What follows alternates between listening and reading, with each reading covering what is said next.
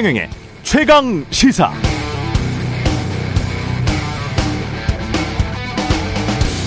네, 자유가치 동맹 중요합니다. 우크라이나와의 연대 중요하죠. 인류애가 우리가 있어야 합니다. 우리도 역사적으로 도움을 많이 받았으니까요. 그런데 이순신 장군의 난중일기에 나오는 생직사, 사직생의 각오로 우리가 우크라이나와 함께 해야 하느냐라고 물어본다면 그건 아닌 것 같습니다. 우크라이나는 우리와 동맹이 아닙니다. 나토 회원국도 아니고요. 나토 회원국이라도 유럽에서 전쟁 나면 우리가 참전할 이유가 있는지는 당연히 국민들 유권자들에게 먼저 물어봐야겠죠. 미국을 비롯한 나토 회원국들도 러시아와 직접 전쟁을 치르게 되는 상황을 직면하는 건 싫어합니다. 그래서 우크라이나 회원국 가입을 당장에는 받아주지 않고 있죠. 전쟁 끝나면 일정 한번 잡아보자는 그 정도 수준입니다. 그런데 거기에서 생즉사, 사즉생, 조선이 왜군과 싸울 때 이순신 장군이 난중 일기에 썼던 그런 수준의 결연한 의지를 보여줘야 했을까요? 우리 국민들에게 그 정도의 공감대가 형성돼 있을까요? 정작 어이없는 건 국민들입니다. 대통령은 우크라이나 전쟁에 그 정도의 공감대를 표명했는데 대통령실은 한국의 재난 상황에 대해서 대통령이 서울로 뛰어가도 상황은 바뀌지 않는다고 차가운 이성으로 말합니다. 대구시장은 내가 주말에 골프 친 것과 재난 상황이 무슨 상관이냐는 식으로 말하고 있습니다. 이성적입니다. 너무나 이성적이어서 어이가 없습니다. 네, 안녕하십니까. 7월 19일 세상에 이익이 되는 방송 최경련의 최강시사 출발합니다. 저는 KBS 최경영 기자고요. 최경영의 최강시사 유튜브에서도 실시간 방송합니다. 문자 참여는 짧은 문자 50원, 긴 문자 100원이 드는 샵 9730 콩 어플 무료고요. 오늘 최강시사 정창삼 인덕대학교 스마트 건설 방재학과 교수와 함께 폭우 피해 상황 먼저 점검을 해보고요. 민주당의 불체포 특권 포기 결정 이소영 더불어민주당 원내대변인과 이야기해 보겠습니다. 그리고 채상욱 Connected Ground 대표와 함께하는 집값 전망 도 준비되어 있는데요. 부동산 관련해서 궁금한 것들 문자 남겨주시면 아, 최강 시사 끝난 다음에 이슈 오도독에서도 이어서 짚어보겠습니다. 최경영의 최강 시사는 여러분과 함께합니다. 짧은 문자 50원, 긴 문자 100원이 드는 샵 9730. 어플 콩과 유튜브는 무료로 참여하실 수 있습니다. 네, 오늘 최강시사 비 피해 현장 점검해보고 뉴스 unboxing 다음에 진행하도록 하겠습니다. 정창삼 인덕대학교 스마트 건설 방재학과 교수, 예, 전화 연결돼 있습니다. 안녕하세요. 네, 안녕하십니까. 예. 일단 그 경북 예천 쪽에서는 긴급 재난 문자가 굉장히 좀 늦게 간 것 같더라고요. 예, 그렇습니다. 예, 경보가 발령된 다음에 어 한참 한 1시간 정도 있다가 간 겁니까, 이게? 그렇죠. 예천 같은 경우는 일단 어 공무원들의 대응이 상당히 늦었고요. 예. 거기다가 또 저희가 좀 더 안타까운 건 예천에서 일어났던 산사태는 최근에 한국에서 잘 벌어지지 않았던 토성류라고 하는 이제 우리가 어 산하는 종류의 산사태거든요. 이거는 예. 기존의 산사태보다는 이제 이동 속도가 두 배나 빠르고 그다음 피해 면적은 훨씬 넓어지고 훨씬 더 위험한 건데 그만큼 비가 많이 와서 그런 일이 벌어졌다고 생각합니다. 그래요. 예천 네. 지방의 어떤 지역적인 특색, 토질의 어떤 성분 뭐 이런 것들 때문입니까? 아니면은 그냥 단순히 비가 많이 오니까 새로운 어떤 현상이 일어나는 겁니까? 어, 좀 더 이제 우리가 면밀하게 조사해 봐야 되겠지만, 예. 이번에 벌어진 거를 이제 저희, 저도 현장을 가보지는 못했습니다만, 예. 언론을 통해서 보면, 우리가 그 토성류라고 하는, 그러니까 쉽게 얘기하면 과도한 흙으로 인해서 어 공극 사이에서 이제 물이 뿜어져 나오면서 이 흙이 어 고체도 아니고 액체와 고체의 성질을 동시에 띠게 되는 토성류라는 형태로 나오는 어. 이제 산사태로 벌어진 거거든요. 아 그렇군요. 일부 일부 언론에서는 산홍수라고도 하는데요. 음. 정확한 표현은 이제 토성류 영어로는 데블리스프로가 될 것 같습니다. 그래서 굉장히 위험한 상황이 벌어졌다고 보시, 보시면 될 것 같습니다. 그러면 앞으로도 그런 종류 형태의 어떤 산사태를 볼, 많이 볼 수 있습니까? 이런 정도의 비 피해라면? 어, 저희가 토성류를 처음 체험한 거는 이제 저희가 예전에 예. 강원도에서 산불이 나고 난 다음에 어, 그, 그 지역에서 강한 호우로 인해 가지고 한 10여 년 전에 저희들이 한 번씩 경험했는데요. 아, 나무가 없는 곳 쪽이 많이 그렇군요. 그러면 그런 건 아니지만 그런 건 아니에요? 호우, 예, 결국 호우와 직접적인 연관이 있습니다. 그래서 아, 우리가 흔히 뭐 유튜브 같은 데서 보면 debris flow나 이제 토석류라는 걸 쳐보면 음. 이제 발생되고 그다음 그 피해가 어떤지를 어, 알수 있는 정보들이 많이 있습니다. 그렇군요. 오송 지하차도 같은 경우는 뭐가 가장 문제였다고 보세요? 저는 두 가지 이제 첫 번째 국가의 문제점을 예. 좀 들고 싶은데요. 국가의 문제점? 그이 사실 공무원들이 관할 구역 내에서 좀 더 적극적인 대, 행동, 그 다음에 칸막이 이건 내 일이 아니다, 뭐 자기 일이 아니다라고 이렇게 하는 것보다는 좀 더 적극적인 행동을 했으면 좋겠다라는 게 아쉬움으로 남고요. 그다음 개인들은 사실 할 수 있는 게 많이 없었습니다만 네. 그럼에도 불구하고 혹시라도 이제 향후에도 지하 공간 우리가 지하 주차장이라든가 아니면 지하도라든가 아니면 어 지하철 같은 경우도 마찬가지입니다. 지하 공간으로 물이 강하게 유입되는 걸 조금이라도 목격하시면 반드시 지하 공간으로는 들어가시면 안 되고요. 그다음에 주변에 비가 많이 예보되거나 위험 상황에서는 항상 항상 주변의 위험 요소를 조금 확인하셔야 됩니다. 예를 들어서 이제 도로 하천변에 있는 도로를 다니실 때 하천의 수위가 도로하고 거의 일치할 정도로 많이 올라와 있다 그러면 가급적 그 그쪽 도로에서 벗어나시는 게 중요할 것 같습니다. 근데 왜 공무원들이 일종의 이제 칸막이라고 말씀을 하셨는데 떠넘기기를 지금도 뭐 책임 소재와 관련해서 떠넘기기를 하고 있는데 예. 그때 예. 사전에 어 책임지고 이거는 교통 통제해야 된다라고 결정할 수 있었던 사람이 없는 겁니까? 아니면은 그렇게 하면 뭔가 어 나중에 예. 문책 받을까 봐 두려워서 그러는 겁니까? 사실 이제 어 하위 공무원들이 그런 모든 것들을 거시적으로 결정하기 상당히 어렵습니다. 예.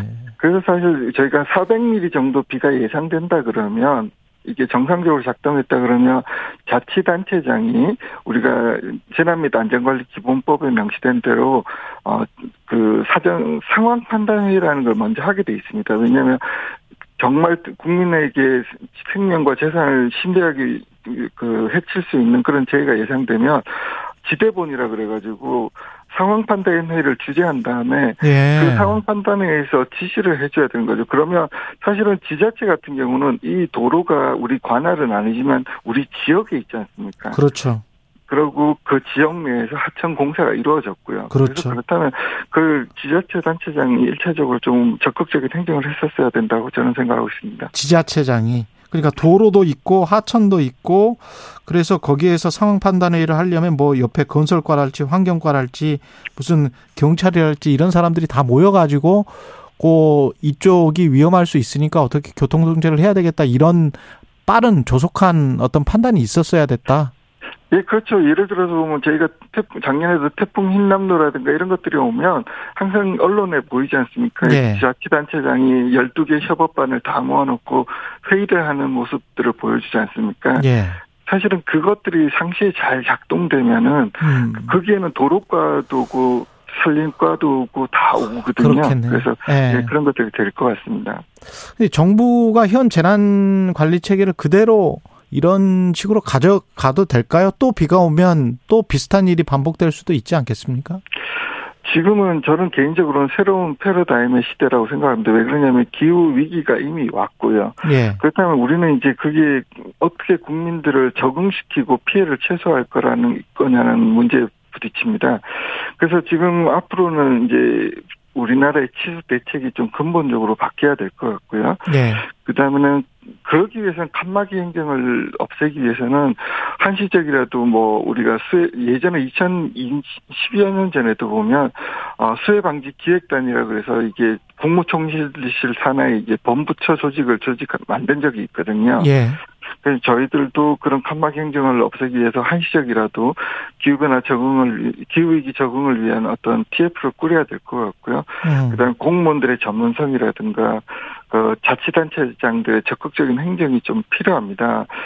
사실 이번에도 제일 안타까웠던 건 뭐냐면 대피 문자가 아니고 대피 명령이 좀 내려지고 아. 사변 도로 차단이라든가 그다음에 휴업 공고라든가 이런 좀 적극적인 행정들이 이루어졌으면 좋겠는데 그런 게 안 이루어진 게 조금 아쉬움으로 남습니다. 대피 문자가 아니라 대피 명령을 내렸어야 된다. 예, 그 예. 말이 예, 맞는 것 같습니다. 예, 마지막으로 그 이렇게 이제 계속 극한호랄지 또 폭염 뭐 이렇게 또 전 지구가 지금 이상하잖아요.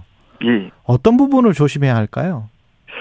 그러니까 예전에는 우리가 기후 문제를 얘기할 때 뭐 북극에 얼음이 녹고 남극에 얼음이 녹고 있고 이런 기후학적인 얘기들을 많이 했습니다. 예. 그런데 우리가 최근 겪고 있는 건 이것들은 이미 팩트고 우리에게 다가왔다라는 거죠. 음. 그럼 이 다가온 상황에서 예전에 우리의 생각과 예전의 시스템을 가지고는 우리가 이 기후위기를 헤쳐나갈 방법이 없습니다. 그래서 우리가 이제 대응책을 만들어야 되는데 첫 번째는 제일 중요한 건 구조적인 대책입니다. 우리가 시설물들을 점진적으로 기후 위기에 맞게 만들어 나가야 되는데 그러려면 많은 시간과 돈이 들겠죠. 그렇겠네. 그래서 그렇다면 네. 그 사이에는 우리가 비구조적인 대책을 시행해야 됩니다. 우리가 재난이 크게 나더라도 재산의 피해는 피할 수 없더라도 인명 피해는 줄일 수 있거든요. 적극적인 행정과 우리가 대비만 잘하면 음. 인명 피해는 줄일 수 있습니다. 그래서 우리가 비구조적인 대책을 구조적인 대책이 완성되기 전까지는 적극적으로 시행해서 네. 어 인명 피해라든가 그런 것들 우리가 좀 줄여 나가는 게 중요할 예, 것 같습니다. 시스템이 갖춰지기 전까지는 인명 피해를 최소화할 수 있는 대책을 많이 세워보자 그런 말씀이셨습니다. 정창삼 인덕대 스마트 건설 방재학과 교수였습니다. 고맙습니다. 네, 감사합니다. 네.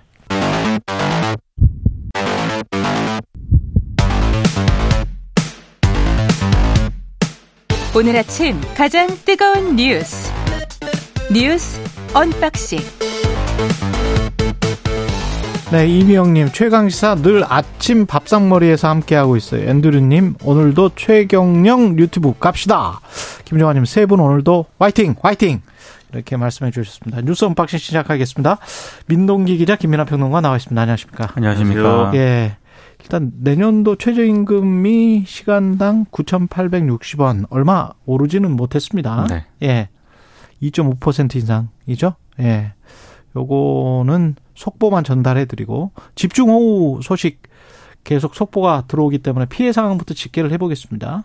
일단 사망자가 18일 기준으로요. 44명이고 실종자가 6명으로 집계가 됐습니다. 어, 청주 오송 궁평 지하차도 수색 작업은 일단 마무리가 된 그런 상황인데요. 하지만 인근 지역에 대한 추가 수색이라든가 사고 원인 분석이 진행 중입니다. 지하차도의 토사를 제거한 다음에 수일 내로 재개가 재개통이 될 것으로 일단 전망이 되고 있는 그런 상황인데요. 오늘 여러 보도가 쏟아졌는데 예. 일단 뭐 KBS를 비롯해서 동아일보 등의 보도를 종합을 하면은 음. 그 궁평 이 지하차도 침수 참사가 발생하기 한 2시간 30분 전부터 지자체라든가 경찰 여기에 관계 기관에 미호강 범람 위험을 알리면서 주민 대피라든가 교통 통제 이런 걸 요청한 보고 신고가 최소 24차례나 접수가 됐다는 신고가 24차례나 그렇습니다. 예, 그러니까 미호강 범람까지 네. 예. 그러니까 막을 기회가 여러 번 있었다는 그런 얘기인데 문제는 어느 기관도 어, 오송 지하차도는 통제를 하지 않았다는 점입니다. 특히 재난 대응 책임자인 천, 청주시장하고요. 충북도지사 같은 경우에는 침수 직전까지도 이 지하차도 침수 보고를 받지 못한 것으로 일단 확인이 됐거든요. 예. 이건 정말 좀 근데 종합상황실에 지도랄지 다 있는데 그렇습니다. 그죠? 예. 그러게 말입니다. 그러니까 이 사태에 대해서 이제 지난번에도 한번 말씀드렸는데 잘한 데가 한 군데도 없, 습니다 예. 그 잘한 잘한 데가 한 군데가 없으니까 이렇게 되는 건데. 그런데 지금 다 책임은 다 자기 책임은 아니라고 그래요. 네, 떠넘기기를 그렇죠. 하고 예. 있는 거죠. 그렇죠. 예를 들면은 쪽도 없고. 예. 그렇죠. 말씀하신 부분 중에 예를 들면은 행정복합도시건설 쪽에 줄여서 행복청인데 이름이 행복청에서 이제 충북이라든가 다수지자체 이제 그런 연락이라든가 이런 것들을 전달했다가 미호강이 범람 위험에 있다는 것을 알려줬다 이런 게 이제 녹취록이나 이런 걸 통해서 드러났는데 충북의 경우에는 애초에 연락 받은 적 없다고 그랬거든요. 그렇죠. 근데 이제 연락 받은 게 이제 드러난 것이고 그리고 이제 행복청의 경우도 그러면 다 잘한 거냐라고 오늘 한국일보 보도나 이런 걸 보면은 이제 이이 미호강이 이제 원리 현상 일으켜서 이제 넘치기 시작할 때 임시 제망을 넘었을 때의 수위가 지금 행복청이 주장해온 지금 쌓고 쌓아놨다고 하는 임시 제방 높이보다 낮았던 것이 확인됐다. 그러니까 애초에 임시 제방의 실제 높이가 행복청 설명보다 낮았거나 제방이 이미 일부 무너졌을 가능성이 있기 때문에 결국 제방이 부실하게 만들어진 것이 또 이 사태의 원인 중 하나일 수 있다. 이 지적을 또 언론이 하고 있습니다. 예. 그 종합을 해보면은 아무도 제대로 대처하지 않았기 때문에 이러한 참사가 벌어졌다 이렇게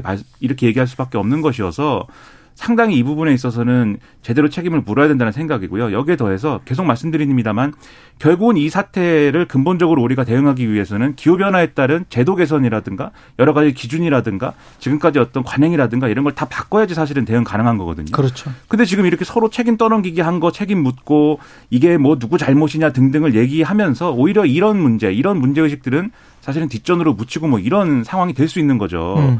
그러니까 빨리 이것에 대해서 제대로 책임을 묻는 것부터 빨리 시작을 하고 거기서 멈추는 게 아니라 계속해서 이 전반적인 어떤 상황의 개선까지 이루어질 수 있도록 이 정부 그리고 정치권의 노력이 시급하다 이런 생각이 듭니다. 계속 그 이런 구조적인 문제들이 챗바퀴 돌, 도는 것처럼 되는 게 나중에 가면 또 이제 기업의 자유 규제가 너무 심하다. 돈과 예산을 그래도 엄격하게 집행을 해야 된다. 돈이 부족하다. 환경 쪽에 너무 돈을 쓰는 거는 좀 그렇다. 지금 당장은 다른 곳에 쓸 수밖에 없다. 탄소 중립은 조금 조금씩 연장을 하자. 문재인 정부 때도 그렇고 지금 윤석열 정부 때도 그렇고 그 타임 프레임 있지 않습니까? 시간표가 꼭 정권 말기쯤에 해서 탄소 중립의 목표를 뭐 몇 퍼센트로 가져가겠다. 마지막 연차가 항상 그렇죠. 높아요. 음.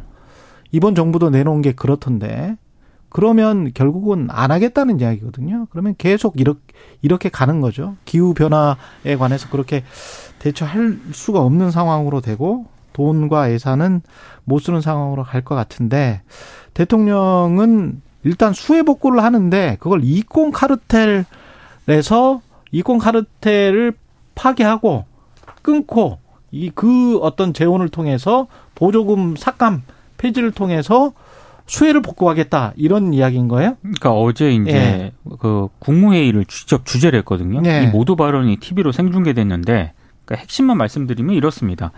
국민 혈세는 재난으로 인한 국민의 눈물을 닦아드리는데 적극 사용이 돼야 된다 이렇게 음. 얘기를 하면서 이권 카르텔, 부패 카르텔 보조금을 전부 폐지하고 그 재원으로 수해 복구와 피해 보전에 재정을 투입해야 한다 이렇게 얘기를 했습니다. 마무리 발언에서도요. 정치 보조금을 전부 삭감해서 농작물 피해 농가와 산 붕괴 마을 100% 보전에 투입하라. 이렇게 얘기를 했습니다. 근데 윤 대통령이 이권 부패 카르텔이라는 표현을 사용을 했을 때 뭐 전임 정부를 비판을 한다든가 음. 혹은 야권 어 야권 지지 세력을 이제 뭉뚱그려 비판할 때 주로 이제 등장하는 그런 표현이거든요. 예. 그래서 좀 이것 가지고 또 여러 논란이 좀 제기가 되고 있는데 일단 바로 비판이 나왔습니다. 일단 그 법적 절차를 따져서 보조금 같은 경우에는 폐지 환수해야 되기 때문에 네. 이게 시간이 좀 많이 들 수밖에 없습니다. 그렇죠. 이권 카르텔이 뭐냐? 그렇습니다. 법적으로 이권 카르텔, 불법 이권 카르텔이 뭐냐를 규정을 먼저 해야 되겠죠. 맞습니다. 예. 근데 지금 당장 그 재난 복구에는 긴급 자금을 투입해야 되는 거 아니겠습니까? 이게 예. 현실적으로 가능하냐라는 또 비판이 제기가 되고 있고요. 그리고 환수될 보조금 재정 같은 경우에 정확한 액수를 추산하기가 상당히 어려운데 이것만으로 과연 재난복구 재정을 감당할 수 있겠느냐 이런 비판도 나오고 있습니다. 그리고 추경 편성이라든가 여러 방안을 놓고 정치권이 이거 고민해야 될 그런 사안 아니겠습니까? 근데 지금 대통령이 어쩌면 이게 일부 언론의 표현에 따르면 본인의 정치적 구호인 반카르텔을 부각시키면서 또 다른 갈등 소재를 만들고 있다라는 비판이 제기가 되고 있습니다. 근데 검찰총장 시절이나 지검장 때 썼던 특수활동비나 업무 추진비는 이권 카르텔이 아닐까요? 서초동에 있는 식당이나 또는 뭐 간이 술집들이나 네. 뭐 이런 거를 갔는지 안 갔는지 지금 확인도 안 되고 있는데 상호명을 가려가지고요. 예. 네. 국내 식당만 지금 이야기를 하고 있는 건데 100억 가까이 되는 특수활동비 넘죠. 업무 추진비 이거는 어떤 이권 카르텔 아닙니까? 이제 재난 대응에 대해서 말씀드리자면은 네.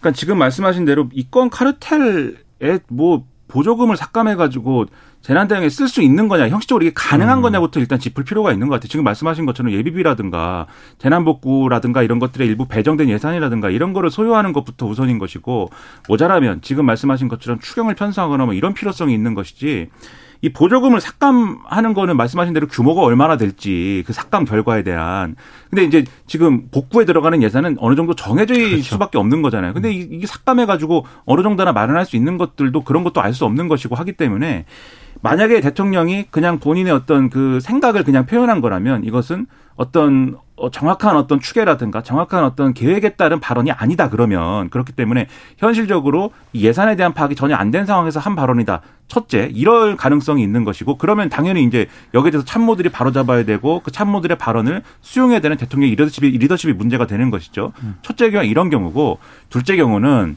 대통령 이 발언의 의도에 대해서 지금 말씀드리는 건데 네. 둘째 경우는 대통령이 다 알면서 그런 상황을 다 알지만 국민들에게 뭔가 이런 식으로 정치적인 메시지를 전달하고 싶었다. 이 전제를 얘기를 할 수가 있는 건데 예를 들면 이런 겁니다.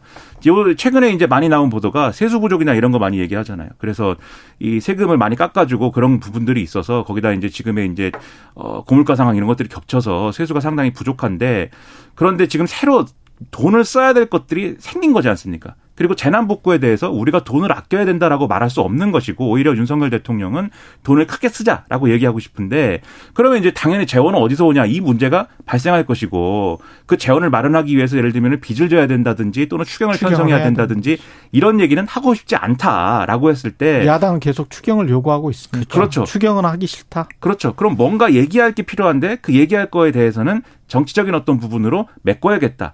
이런 판단을 한 거냐. 이런 의문이 있는 거거든요. 근데 만약 그렇게 했다면 그런 판단이라면 그건 포퓰리즘입니다. 재난을 이용한 포퓰리즘이고 지금 정치권이나 지금 정부에서 해서는 안 될 일이란 말이죠. 그래서 이 두 경우 어떤 경우든 간에 부적절한 일이기 때문에 이 반원에 대한 비판은 여러모로 제기가 될 수밖에 없는 상황이다. 그것을 잘 되새겨 들어야 된다 이렇게 말씀드립니다. 좀 유연하게 정책을 펴고 발언을 했으면 좋을 것 좋을 것 같습니다.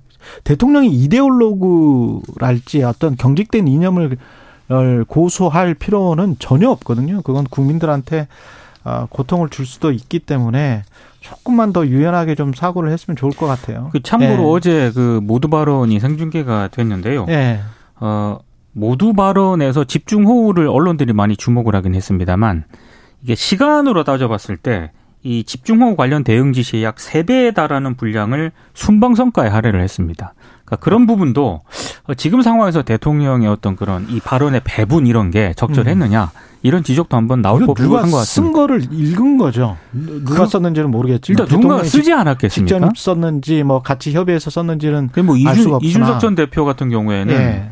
누가 썼는지 모르겠지만 이 메시지 대통령에게 조언한 사람 잘라야 된다 이렇게 또 얘기를 하기도 했습니다. 음. 제가 볼 때는 이 처음에 썼을 때의 마음가짐과 의도가 뭔지는 뭐 모를 일입니다만 뒤이어서 나오는 대통령실 관계자의 언론 발언이나 보면은 이런 상황을 정치적으로 이용하고자 하는 의도가 굉장히 분명해 보여요. 음. 제가 오늘 신문을 보는데 이렇게 써 있습니다. 동아일보인데 대통령실 관계자는 동아일보와 통화해서 국가 보조금으로 오히려 국민의 안전을 위협하는 잘못된 의사결정을 부추겨온 환경단체를 비롯한 이권 카르텔의 잘못을 바로잡는 것이 해결의 단초가 될 수 있는 것이다. 그래서 이 궁평 이 지하차도 침수는 인재이고 경직된 공직사회뿐만이 아니라 보조금을 받은 환경단체도 책임으로부터 자유롭게 어렵다.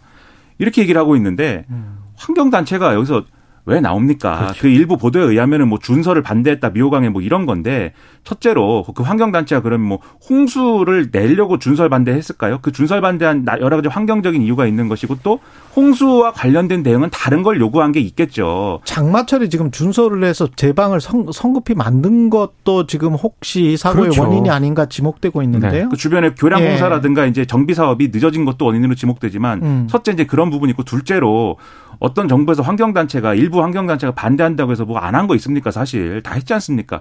그러니까 이런 식으로 이 어떤 이 참사의 원인을 정부라던가 지금의 어떤 지금의 시스템에 대해서 얘기하는 게 아니라 환경단체와 이권 카르텔에 대해서 얘기를 하는 게 대통령실 관계자가 이게 맞는 얘기겠습니까? 상당한 의문이 있는 것이죠. 적을 이렇게 만들고 어떤 미워해라 그래야 뭐 국정이 돌아간다 그런 식의 지금 논리가 굉장히 많이 나오는 것 같습니다.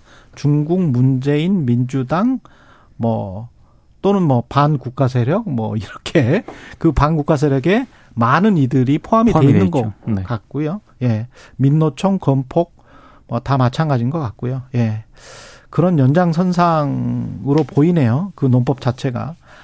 아, 북한 관련 뉴스가 굉장히 많습니다. 합참은 지금 북한이 동해상으로 탄도미사일 두 발을 발사했다? 그러니까 오늘 네. 새벽 3시 30분쯤부터 새벽 3시 46분쯤까지 북한이 동해상으로 탄도미사일을 이제 두 발을 발사한 것으로 일단 밝혔고요. 일단 뭐 각각 한 550km 정도를 날아갔다라고 합니다. 동해상으로 이제 탄착을 했는데 분석은 어제 한미 핵 협의 그룹이 출범을 했거든요. 그리고 미국의 이 전략 핵 잠수함인 켄터키함이 한국에 입항을 했는데 여기에 따른 반발이라고 이제 언론들이 해석을 하고 있는 그런 상황인데 북한의 미사일 도발은 최근 ICBM인 그 화성 18형 있지 않습니까? 네. 이걸 발사한 지 한 일주일 정도 만에 다시 이제 도발을 한 겁니다. 그러니까 북한 입장에서는 뭔가 미사일을 쏘고 그다음에 무슨 뭐 실험을 하고 핵실험을 하고 이런 일련의 이제 과정을 가져가는 게 자기들 입장에서는 필요한 겁니다. 군사적 목적을 달성하기 위해서도 필요하고 그렇죠? 외교안보적인 자신들의 공간을 창출하기 위해서도 이게 필요해 가지고 계속 쏘는 건데 중요한 거는 비밀을 안 주는 게 중요한 거지 않습니까? 비밀을 안 주는 게 중요한 건데 굳이 이제 북한은 계속해서 이제 그 빌미 잡을 걸 찾는 거죠. 그 빌미 잡는 거 찾아갖고 잡힌 게 지금 NCG 문제. 왜냐하면 김여정 노동당 부부장이 담화에서 이렇게 주장을 했습니다. 우리에 대한 핵무기 사용을 공공연히 모의하는 핵협의 그룹 회의 소집과 40여 년 만에 처음으로 한반도 수역에 진입하는 미 전략 핵 잠수함의 출연에 대해서 이게 군사적 공세의 시작일 따름이다라면서 이 주장을 한 거거든요. 음. 두 개를 비밀로 자꾸 좀 얘기를 하는 거예요. 그렇다고 하면은 여기에 대해서 물론 이제 NCG를 만들고 그다음에 뒤에 말씀하실지 모르겠지만 핵 전략 잠수함이 들어온 것 자체는 뭐 네. 우리가 나름대로 의미를 부여하는 바도 있는 거지만 여기에 대한 또 대응도 있어야 되는 거 아니겠습니까? 북한이 이렇게 계속해서 이 핑계를 잡는 거에 대한 이건 계속 방치할 것인지 이런 것들에 대해서도 한번 우리가 돌아봐야 될 필요가 있는 겁니다. 지금 한미는 핵 협의 그룹 NCG 지금 말씀하신 공식 출범을 했고요. 예. 어제 이제 공식 출범을 했고요. 어, 양국 정상이 지난 4월 한미 정상회담에서 채택된 이른바 워싱턴 선언을 통해서 NCG 한미 핵협의 그룹을 창설에 합의한 지 3개월 만입니다.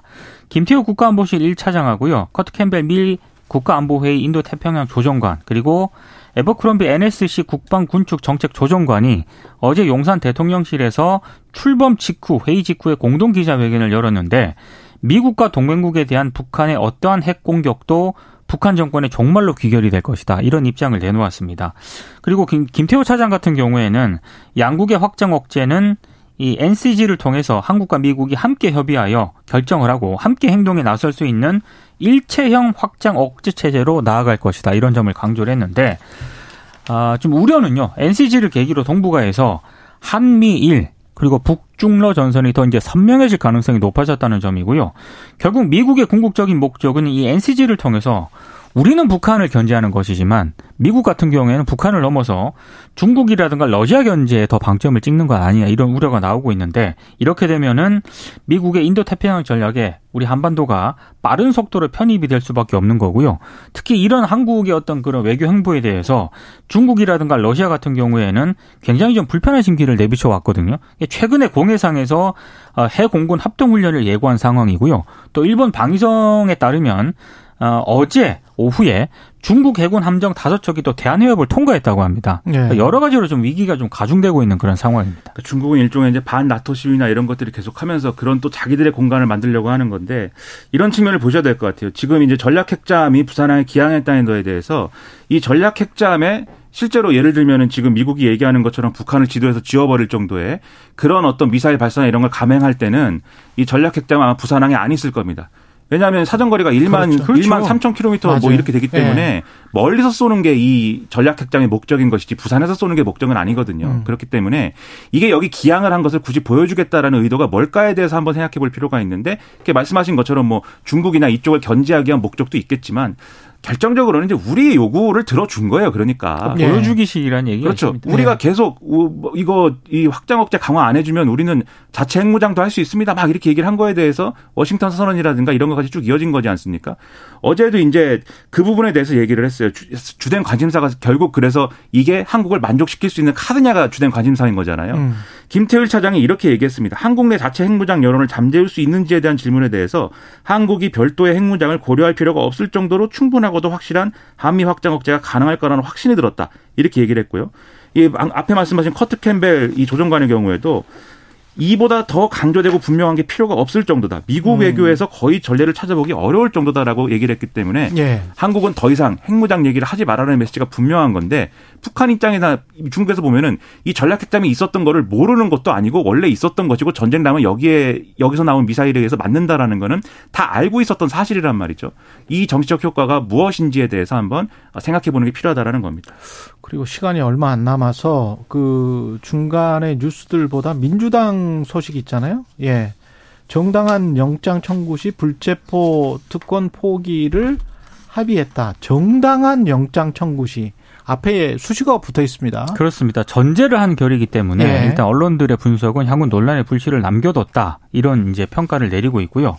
아, 다만 이게 특히 불체포 특권 같은 경우에는 헌법에 규정된 권리이기 때문에 제도 개선이 없는 한 아마 이번 결의는 선언적 의미에 가까울 수도 있다 이런 평가도 내리고 있습니다.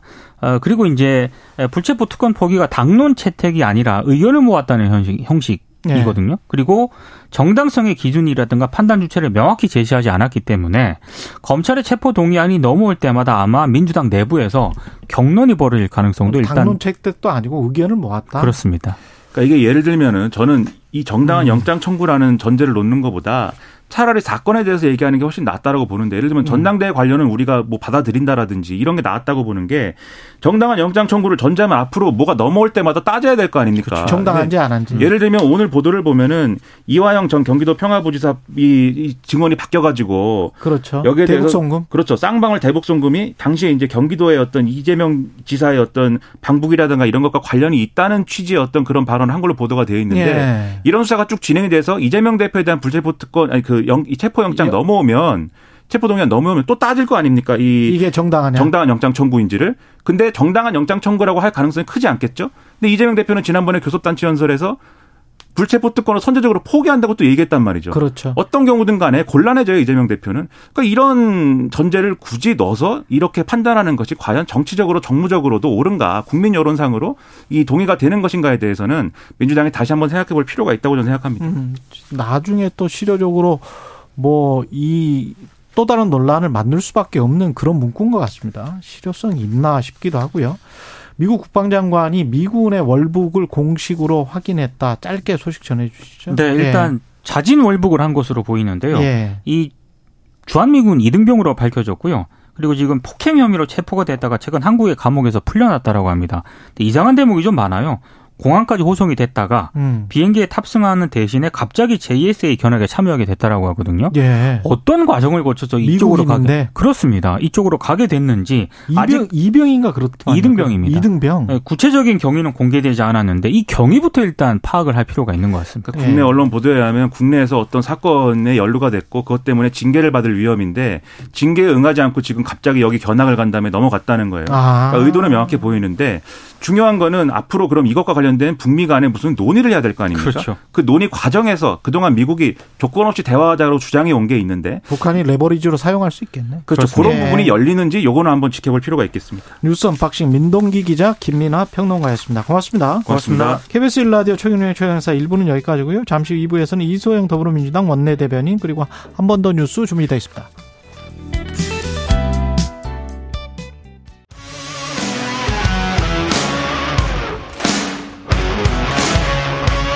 오늘 하루 이슈의 중심 최경영의 최강 시사. 네, 어제 민주당에서 불체포 불체포 특권 포기를 수용을 했는데 앞에 문구가 붙어 있습니다. 정당한 영장 청구에 대해서 불체포 불체포 특권을 포기하겠다. 자세한 이야기 민주당 원내대변인 이소영 의원 나와 계십니다. 안녕하세요. 안녕하세요. 예. 경기도 의왕시 과천시 국회의원 이소영입니다. 예, 오랜만에 스튜디오에 모셨는데요. 네, 진짜 오랜만에 오네요. 예. 불체포 특권 포기 결의안이 채택은 됐는데 이게 당론으로 채택된 거는 일단 아니고요. 그냥 총의를 모아서 총의를 대변인이. 발표하는 방식으로 채택이 된 겁니다. 결의안이라기보다는요. 아. 그러면 이게 모아서. 네. 어떤 어떤 의미가 있을까요? 결의안과 어떤 차이가 있습니까? 아니면 당론과 차이가 있습니까? 당론은 네. 이제 요 체포동의안 안건 같은 경우에는 비공개 투표 대상이거든요. 음. 근데 이제 우리가 보통은 그 표결의 내용을 확인할 수 없을 때는 예. 무리하게 당론을 채택하기보다는 예. 이제 지도부 차원에서 또는 의원 총회 차원에서 이제 방향에 대해서 합의하는 아, 정도 이제 이 방향으로 합니다. 하자. 네, 그래서 보통은 이제 그렇게 하고요. 예. 그런데 이제 그 정한 방향, 그 모은 음. 총의에 사실상 구속이 되는 것이죠. 사실상 구속이 된다. 네, 어떻게 표결을 했는지 개개인이 어떻게 표결을 했는지는 비공개 투표여서 확인할 방법은 없지만 없지만 이제 그렇게 구속이 되는 것이고 어. 만약에 이렇게 결정을 하고 나서도 어 지금까지와 똑같이 한다라고 음. 하면은 국민들의 굉장한 비판을 받게 되기 때문에 받을 수밖에 없을 것이다. 그런 판단을 앞으로는 하기가 분명히 어려워지는 거라고 이해해 주시면 될 것 같습니다. 음, 근데 국민의힘에서도 그렇고 언론에서도 앞에 붙어 있는 정당한 영장 청구 이거는 또 정당한 영장 청구가 아니기 때문에 이건 포기할 수 없다. 이런 논리가 가능한 문구라서 이거를 붙인 거는 국민의힘 표현으로는 껍데기 혁신안이다. 이렇게 이제 이야기를 했더라고요. 저도 개인적으로는 예. 어, 이런 형용사가 붙어서 음. 공연한 이제 해석을 만드는 이런 예. 것들은 좀 아쉬운 생각이 들긴 하는데 예.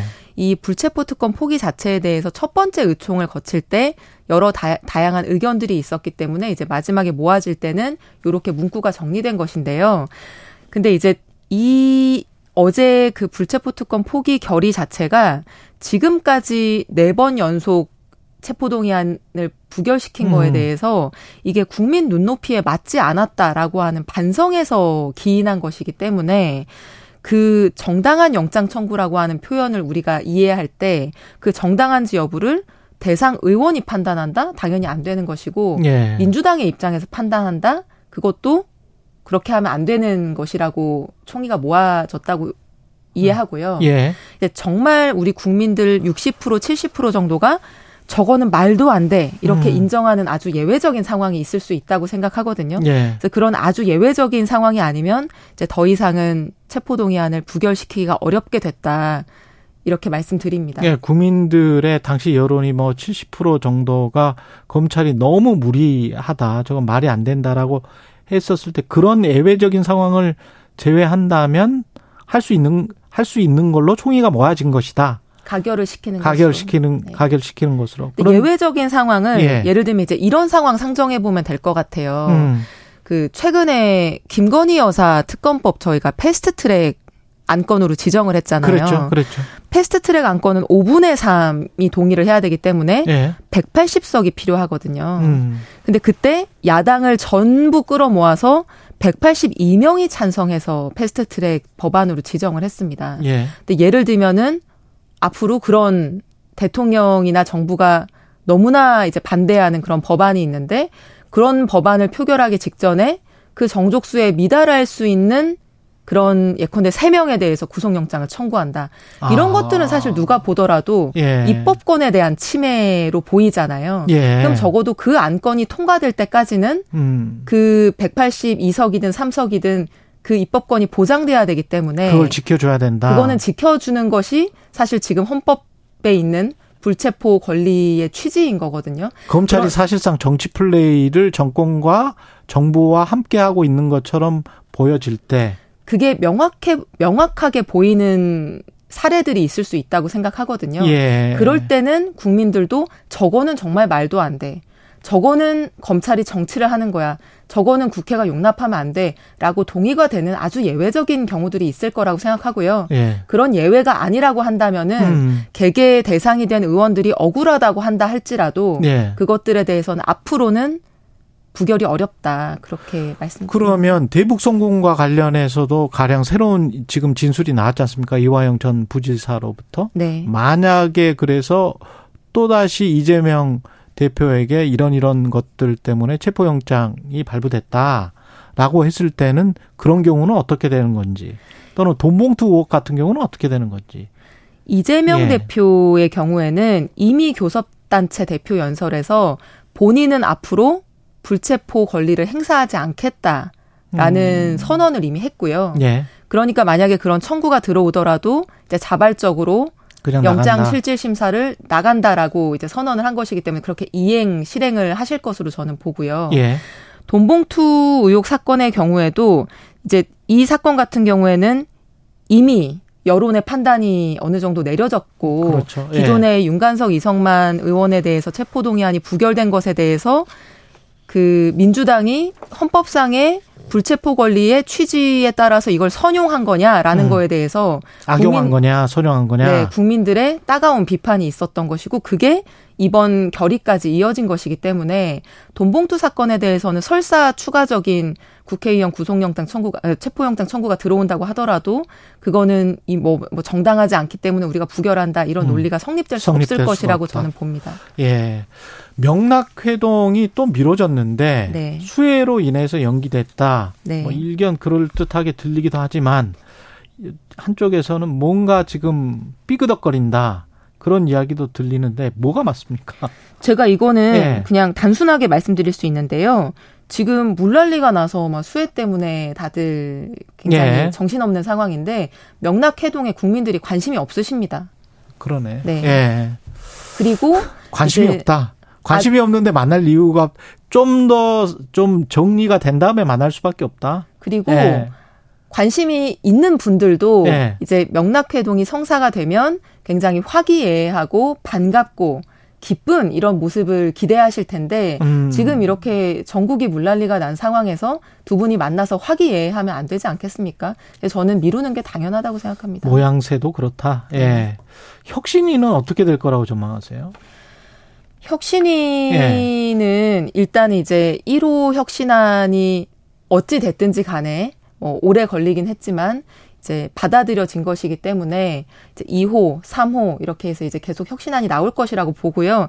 근데 다만 이제 그것이 혁신위가 제안한 것이 모두 당에서 받아들여질 것이냐 하는 거는 저는 내용에 따라 다를 거라고 봅니다. 지금 혁신위 대부분의 이제 위원들이 외부 위원이신데 사실 이제 민주당의 환부를 도려낸다, 수술한다, 치료한다라고 했을 때 그 수술 부위를 제일 잘 아는 거는 음. 사실 조직의 내부 구성원이거든요. 예. 근데 다만 조직의 내부 구성원은 그 냉정할 수가 없기 때문에 우리가 지금 그 구성원들한테는 이 혁신을 맡기지 않는 것인데요. 이제 만약에 엉뚱한 곳을 수술하겠다. 이제 이렇게 나온다고 하면은 경론이 벌어지고 다양한 이견들이 제시될 수도 있겠죠. 근데 그런 토론의 과정 자체가 저는 의미가 있고 이번 불체포 권리를 내려놓는 이제 안건이 통과된 것처럼 예. 이제 그런 토론의 과정을 거쳐서 합당하고 국민 눈높이에 맞는 혁신안들은 당에서 어, 당연히 받아들이게 될 거라고 생각합니다. 결국은 공천혁신과 관련한 것들이 최대 쟁점이 되지 않을까요? 제가 너무 멀리 갔나요?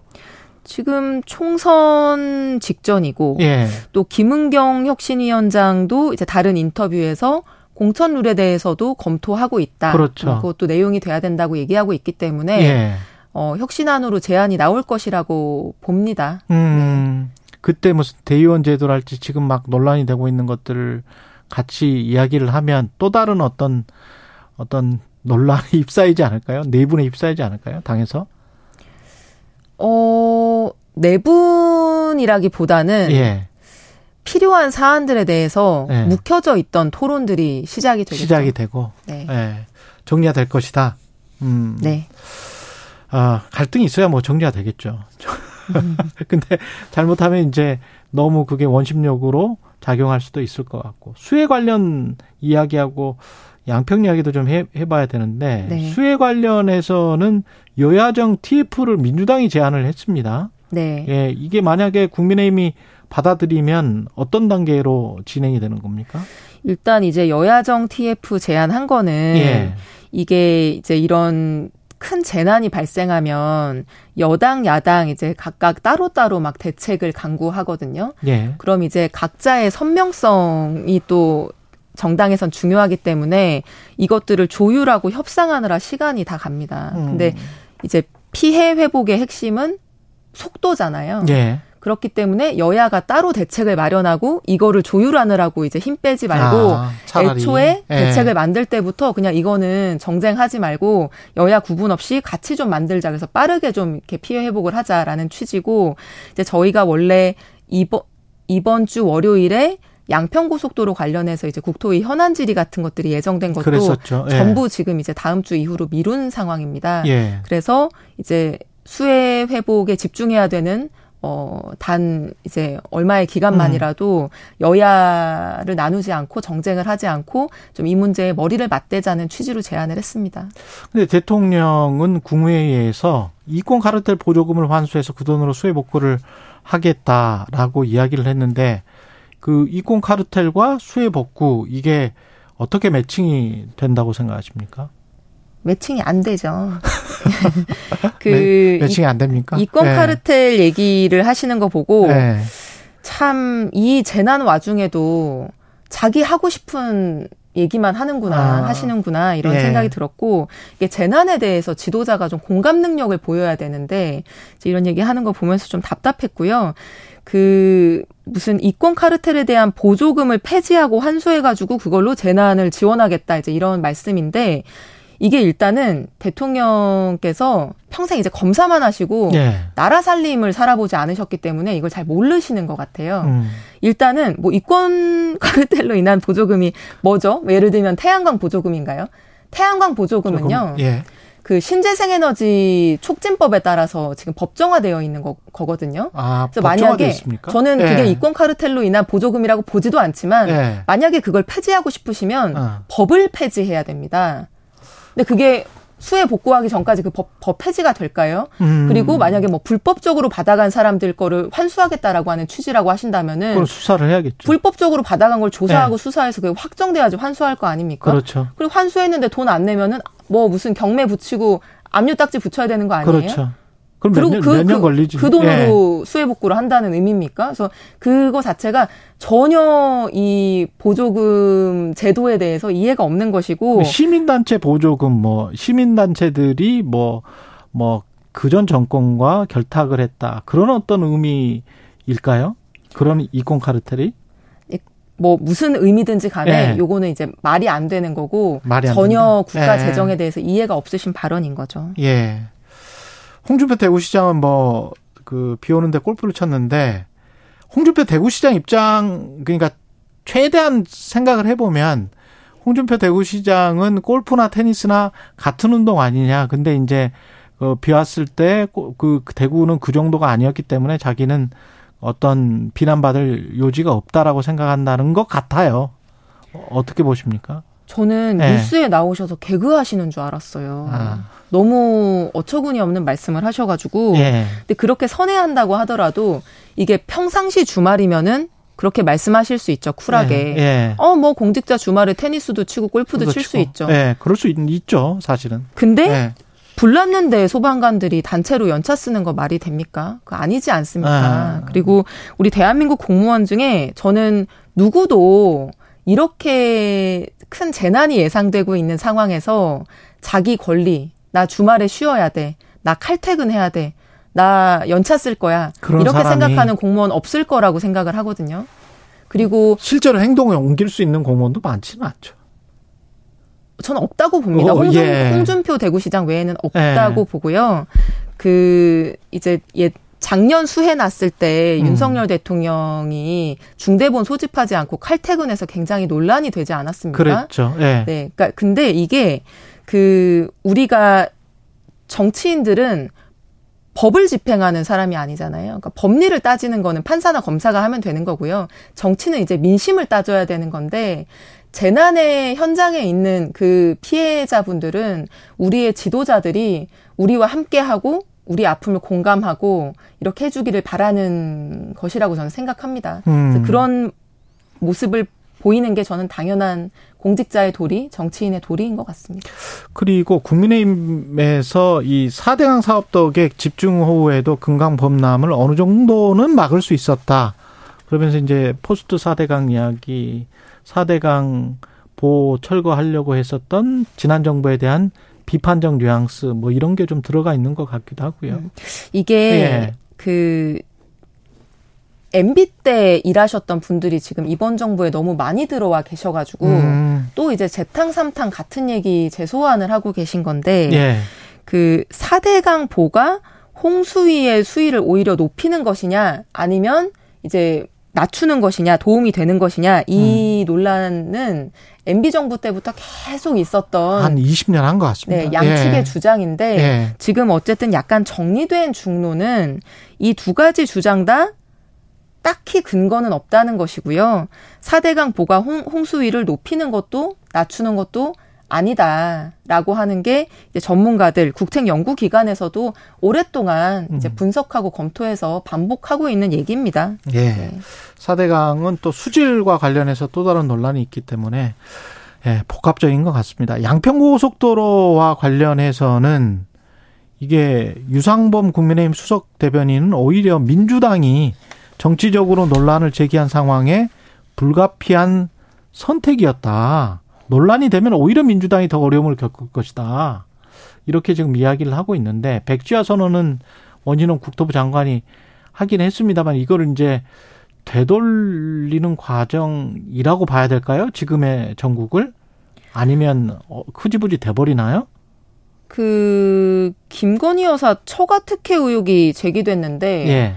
그걸 국책 사업을 백지화한다는 거는 음. 뭐 국민들 누구도 납득하기 어려운 일이라고 생각을 하고요. 예. 그러니까 사실 이런 겁니다. 무슨 그 이 고속도로가 지금 이제 없는 상태에서는 김건희 일가의 양평 땅에서 그 뭐 축구장 다섯 배 크기 네. 되는 이제 그 땅에서 서울로 가는 게한 시간 반 이상 걸립니다. 음. 근데 이 고속도로가 생기면 서울 그것도 강남권으로 접근하는 고속도로가 이제 그 땅에서 15분인가 뭐 20분인가. 예. 그 땅에서 굉장히 뭐 한 5분 예. 내에 차로 5분 내에 예. 그 IC에 접근할 수 있는 거고 서울에 30분 이내에 굉장히 빠르게 그렇죠. 접근할 예. 수 있는 거거든요.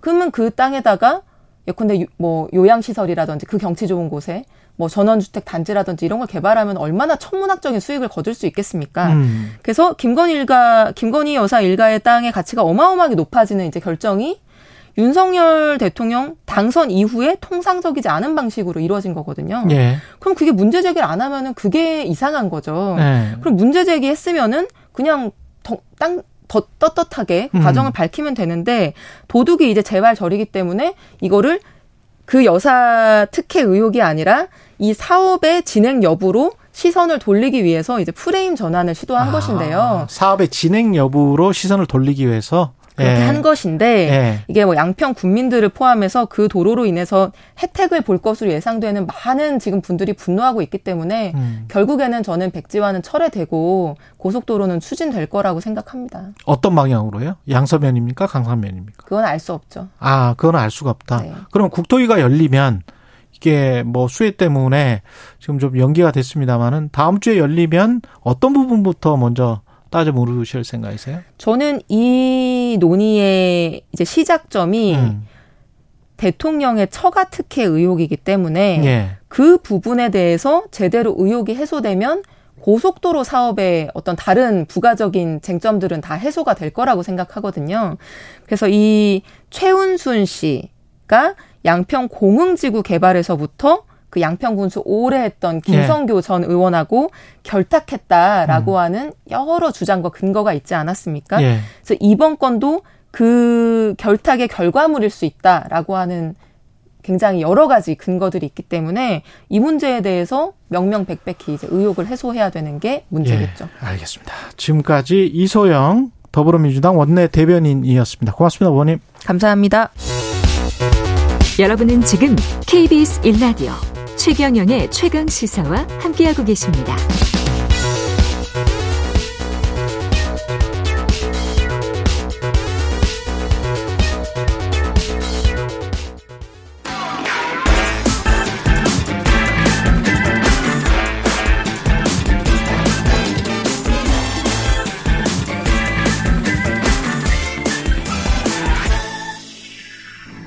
네, 한 번 더 뉴스 오늘은 경향신문 박순봉 기자와 함께하겠습니다. 안녕하십니까? 네, 안녕하세요. 예, 어제 검찰이 박영수 전 특검의 가족들 압수수색했습니다. 예, 일단 박영수 전 특검 뭐 너무나 잘 알고 계시겠지만 한 번더 음. 어떤 인물인지 소개해드리겠습니다. 네, 예. 소위 잘 나가는 검사였고요. 예. 김대중 정부 때 청와대 사정비서관을 했습니다. 그리고 노무현 정부 때 대검 중수부장. 그러니까 이 자리는 굉장히 중요한 자리예요. 고위직들 다 했네. 네, 서울 예. 고검장도 했고요. 예. 검찰의 주요 자리는 차례로 다 밟았고요. 특히 노무현 정부 때이 정부 여당이 당시에 재벌 개혁을 주도했는데 이 대검 중수부장이었다고 말씀드렸잖아요. 검찰에서 재벌 수사를 지휘한 게 박영수 전 특검입니다. 그래서 뭐 저승사자, 재벌 저승사자 예. 이런 별명도 당시에 있었고요. 진보 정부에서 특히 노무현 정부에서 잘 나갔었기 때문에 진보 성향으로 분류가 되기도 합니다. 그리고 최근 이력이 중요한데 우리가 박 전 특검을 특검이라고 부르잖아요. 예. 바로 2016년에 박근혜 정부 국정농단 수사 그, 그 특검이었습니다. 그때 특검이었죠? 네. 예. 그리고 또 살펴볼 만한 게 당시에 수사팀장이 윤석열 대통령이었거든요. 그랬죠. 박영수 전 특검이 임명을 한 겁니다. 음. 윤 대통령이 연수원 23기고 박 전 특검이 연수원 10기니까 한 어휴. 13기수 정도 선배입니다. 13기수. 하지만 나이 차이는 별로 나지 않을 것 같기는 그렇죠. 하네요. 그렇죠. 예. 네. 네. 기수로는 한참 선배고 가짜 수산업자 사건 때부터 지금 논란이 됐습니다. 박영수 전 특검은. 그죠? 네. 네. 그 전까지는 뭐 정치적 성향에 대한 뭐 그런 논란이랄까 음. 이런 건 있었지만 크게 오명이라고 할 만한 건 없었는데 음, 부정부패 관련해서는 없었어요. 네. 예. 근데 이 가짜 수산업자 사건에 휘말리면서 문제가 됐고요. 2021년에는 특검 그때 수사가 마무리가 안 됐었는데 특검 자리에서도 스스로 물러나게 됩니다. 음. 이 사건이 뭐냐면은 자신을 수산업자라고 거짓말을 한 김모 씨가 예. 오징어 사업한다라고 하면서 투자 받아가지고 사기를 쳤는데 그 액수가 100억 원, 110억 원이 넘었거든요. 그리고 그 중에 이제 좀 인상적이었던 거는 김무성 전 대표의 친형도 포함이 돼 있습니다. 사기 피해자에 네, 뭐 최대 네. 피해자예요. 86억 원 이상을 피해를 입었어요. 그리고 김 씨는 이제 재작년 4월에 116억 원 이 사기친 혐의로 구속 수감돼 있는 그런 상태고요. 그런데 이제 이렇게 사기를 치는 과정에서 이 김 씨가 원래 좀 정치권에 나가고 싶어 했다 그래요. 그 국회의원도 하고 싶고. 네. 예. 그래서 이제 뭐 이런 사기 과정도 있고 그다음에 그런 꿈도 있다 보니까 정관계하고 또 언론계의 전방위로 로비를 합니다. 어. 이런 내용도 많이 알려졌었죠. 예. 그 중에 한 명이 바로 박영수 전 특검이고요. 김 씨가 슈퍼카가 많이 있는 렌터카 업체를 운영을 했거든요. 예. 거기서 이제 포르쉐 차량을 박 전 특검이 열흘간 빌려서 탔고요. 그 비용이 250만 원으로 추계가 되고 그다음에 이제 수산업자라고 거짓말했다 그랬잖아요. 예. 그러니까 대게 같은 거, 과메기 같은 거 선물 많이 보냈거든요. 아. 되게 품질이 좋았다 그러는데 예. 이거를 이제 세 차례 받았는데 이게 86억 원, 86만 원 상당이라고 합니다. 86만 원. 한 세트에? 아니요, 세 개 합쳐가지고. 세 개 합쳐가지고. 그러니까 네. 다 더하면은 336만 원에 이제 접대를 받았다 이런 혐의가 있는 거고요. 예. 그리고 당시에 이 김 씨가 로비하는 방식 얘기를 들었었던 게 좀 생각이 나는데 음. 일단 이제 슈퍼카 업체 운영했다 그러잖아요. 예. 그래서 이제 그 포항 쪽에 이제 주거지 그 주요 지역이었는데 예. 지방에 오게 되면은 역 근처에 슈퍼카를 대기시켜 놓는데 아. 거기다가 이제 뭐 고급 커피, 그러니까 고급 브랜드 커피 같은 거 다 꽂아 놓고 이렇게 아. 딱탈 수 있도록 딱 해놨다 그래요. 뭐 이런 식으로 다 이제 접대를 해왔다 이런 어, 얘기를 들렸고 접대 신이었군요. 접대 왕. 접대를 좀 잘했던 예. 거죠. 예. 이제 다시 박 전 특검 얘기로 돌아오면 음. 250만 원, 그러니까 시승비 250만 원이 문제가 된 건데 박 전 특검 쪽에선 요거 봉투에 넣어가지고 안 받겠다고 하는 거 굳이 굳이 돌려줬다 이렇게 해명을 했는데 그리고 실제로 검찰 진술에서도 김 씨도 그렇게 처음에는 진술을 했거든요. 예. 근데 그 이후에 그거 아니었다 이렇게 좀 진술을 바꾸기도 했습니다. 받았다? 네, 예. 아니, 안 받았다라는 안 거죠. 받았다? 그러니까 박전 특검 쪽에서는 후배 변호사 시켜가지고 돈 전달했다 그랬는데 음. 이게 그쪽에서 압박을 해가지고 그러니까 자기 다 그 돈 같은 거 공탁시킨다라고 해가지고 어쩔 수 없이 그렇게 써줬다라고 이 진술을 바꾸기도 했고요. 지난 7일에 재판이 있었는데 일단은 박 전 특검은 공소 사실을 부인하고 있는 그런 상태입니다. 그 다음에 이제 박 전 특검이 가장 중요한 게 50억 클럽 아니에요? 맞습니다. 예. 이 50억 클럽이라는 게 대장동 일당, 그러니까 이제 화천대유가 그 로비를 했다라고 하는 그 클럽의 이름이잖아요. 음. 50억 그 원을 약속받았다라고 해서 50억 클럽인데 특히 이제 정영학 회계사 녹취록이 있잖아요. 거기서 예. 박전 특검 포함해서 6명의 명단이 나옵니다. 그러니까 그 중에 음. 한 명으로 포함이 돼 있는 거고요. 검찰이 보고 있는 박 전 특검의 혐의는 이겁니다. 박 전 특검이 2014년부터 15년에 이제 검사 그만둔 시절인데 우리은행 우리은행 이사의 의장으로 취임을 했거든요. 그리고 2015년 초에 대한변협 회장 선거에 출마를 해요. 요거는 결국 낙선을 합니다. 예. 근데 이 선거에 나설 때 대장동 일당들하고 만났고 대장동 일당 중에 일부가 캠프 멤버로 활동을 했다는 아. 거예요. 아. 이제 그때 인연이 시작됐고 의기투합도 했고 그 다음에 검찰은 이제 당시에 대장동 일당이 요 이 화천대유 컨소시엄 구성하는데 도움을 이 박 전 특검으로부터 받았고 그 다음에 거액을 지급하기로 약속을 했다 이렇게 보고 있습니다. 그리고 실제로 8억 원은 받았다라고 보고 있어요. 음. 다만 이제 검찰이 이런 혐의를 적용해, 적용해가지고 지난달 30일에 구속영장을 청구했는데 법원이 기각을 합니다. 그러니까 법원 판단은 음. 다툼의 여지가 있다라는 거였어요. 불법인지 합법인지는 아직까지 뭐 판단을 못 하겠습니다만은 이런 게 진짜 이권 카르텔 아닌가요? 전형적인 이권 카르텔인데, 음. 예. 법조계 주변의 사기꾼들 아니면 업자들 주변 해가지고 먹이와 스스로 먹이 대상이 되고, 음. 뭐 악어와 악어새가 되는 관계. 법조계 뭐 예. 정관예우라든가 이런 거는 이권 카르텔이라고 그렇죠. 분명히 볼 수 있겠죠. 전형적이죠 이게. 예. 액수도 뭐 엄청나고요. 보통 사람들은 상상하기 힘들고 그 딸 같은 경우 지금 어, 이번에 강제 수사 대상에 포함돼 있습니까? 맞습니다. 그 예. 그 딸을 중심으로 수사를 다시 시작한 건데요. 예. 그러니까 구속영장이 기각되다 보니까 검찰이 돌파구를 찾고 있는 건데 그게 바로 박 전 특검의 딸입니다. 어제 딸하고 아내 주거지를 압수수색을 했는데 딸도 원래 보고 있었어요. 왜냐면은 화천대유에서 근무를 했거든요, 딸이. 2016년부터 2021년까지 근무했고 연봉은 6천만 원씩 받았고요. 그다음에 논란되는 게 여러 가지 있는데 회사로부터 11억 원을 빌렸습니다. 어. 그리고 또 이 화천대유가 보유한 대장동 아파트 싸게 분양받았는데 시세 차익이 한 8억 원 정도 되거든요. 이렇게 해가지고 다 합치면은 검찰이 보는 게 25억 원. 이거 좀 생각나시는 분들도 있을 텐데 예전에 25? 곽상도 전 의원 50억? 아들 퇴직금이 50억인데 세후로는 네. 25억 원이었거든요. 아 그랬어요? 세후로는 네. 25억이었습니까? 네. 세금 많이 떼니까요. 아, 세금 50%나 떼는군요. 그래서 네. 이제 요 딸에게 간 이 25억 원 정도가 네. 실제로는 그 50억 클럽이 받아야 되는 즉 박 전 특검이 받아야 되는 그 돈이 딸에게 간 게 아니냐 음. 이렇게 검찰은 보고 수사를 하고 있는 거고 예. 어제 확보한 자료 가지고 이 박 전 특검에게까지 다시 갈 수 있을지 이렇게 수사를 할 계획입니다. 지금 잘 됩니까 이 50억 클럽 수사는? 수사 잘 굉장히 어려운 상태예요. 어, 렵죠 그러니까 방금 예. 박전 특검 구속영장도 기각이 됐고요. 음. 게다가 제가 곽상도 전 의원 아들 건 말씀을 드렸는데 예. 이게 첫 첫 수사였거든요. 첫 단추였는데 요거부터도 지금 1심에서 무죄가 나왔어요. 이게 많이들 기억을 하실 텐데 그 아들이 근무 기간이 5년 10개월이었고 최종 직급이 대리였는데 퇴직금으로 50억 원을 받거든요. 세월호는 그렇죠. 25억 원이고요. 네.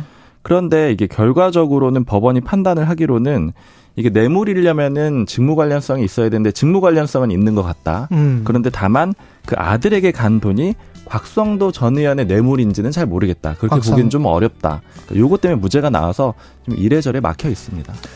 이상해요. 이상해. 예. 7133님 최경룡 팬이에요. 청취율 최고상 받기 바랍니다. 아, 고맙습니다. 노광영 님도 최강시사 흥해라 라고 말씀해 주셨고요. 지금까지 경향신문의 박순봉 기자였습니다. 고맙습니다. 감사합니다. 예.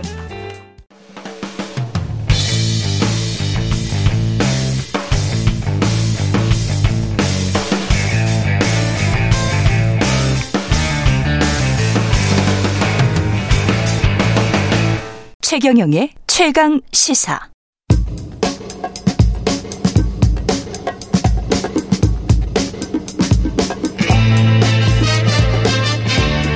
네, 우리가 접하는 뉴스의 대처부터 지금까지 뉴스 일대기를 쫙 살펴봅니다. 뉴스톱 김준일 수석 에디터 KBS 박대기 기자 그들의 전지적 시점으로 분석하는 뉴스 일대기 지금부터 시작하겠습니다. 안녕하십니까? 네, 안녕하세요. 예, 오늘은 실업급여 일대기인데 당정이 이게 좀 부정이 많다. 그래서 80% 최저임금의 80%인 실업급여 한액을 낮추거나 없애자 뭐 이렇게 이야기를 하던데 지금 뭐 일단은 이런 움직임은 어떻게 두 분은 개인적으로는 보시고 계시는지요?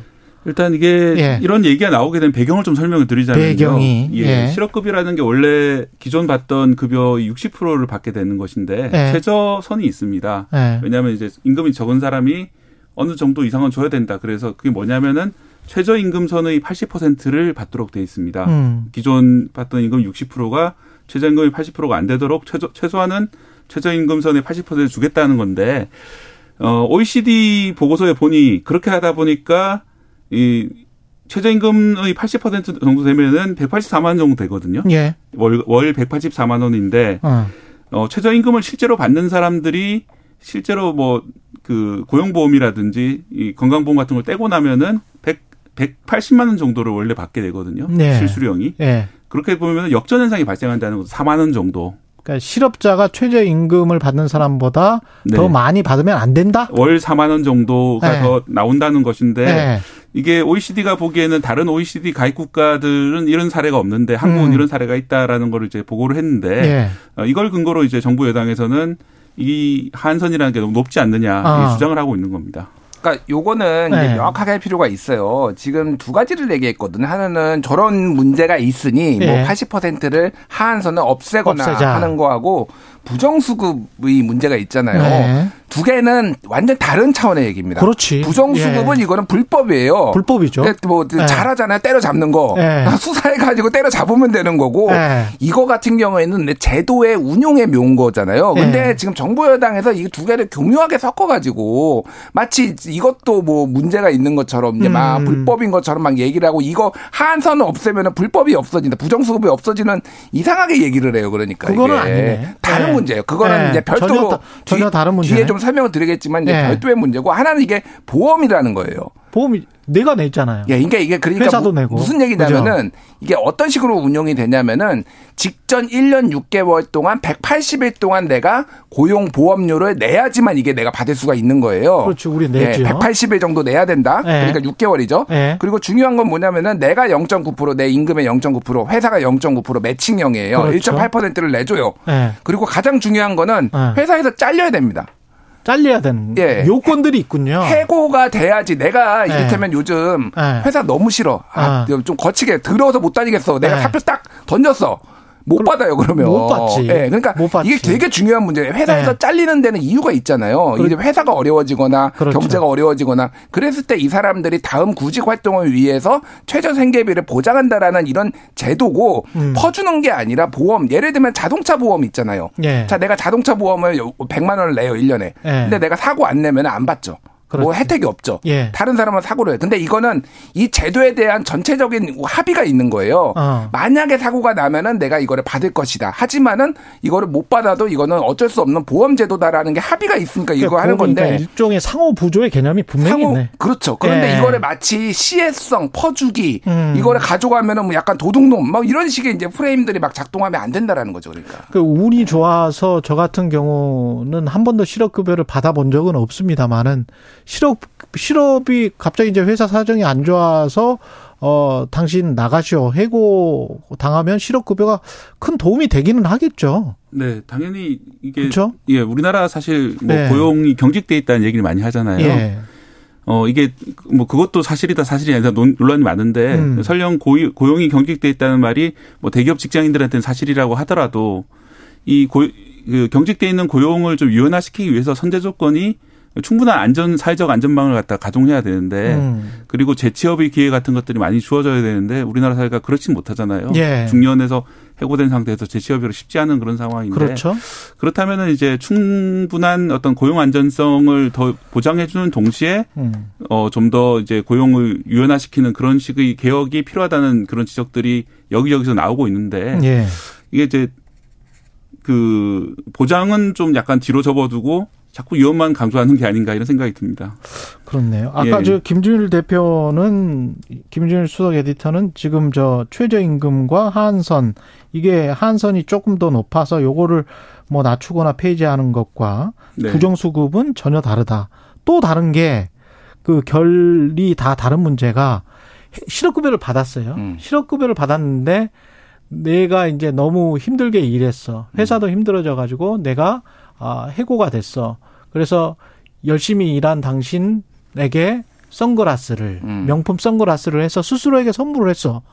그뭐 잘못인가? 음. 근데 그게 명품 선글라스를 받더라. 실업급여 와서 웃더라. 음. 이거를 공무원이 이야기를 하고 그 사람들을 마치 범죄인이나 혐오의 대상으로 이야기하는 게 이게 그게 맞아요, 이제 이게? 예, 방금 그 네. 말씀하신 게 이제 그 이번 간담회에서 네. 서울 고용노동청 담당자가 네. 젊은 청년들과 여자들은 실업급여를 해외여행도 가고 네. 또 자신 돈으로 살 수 없었던 샤넬 선글라스 산다 뭐 이런 어. 식으로 얘기를 해서 좀 논란이 됐던 건데요. 네.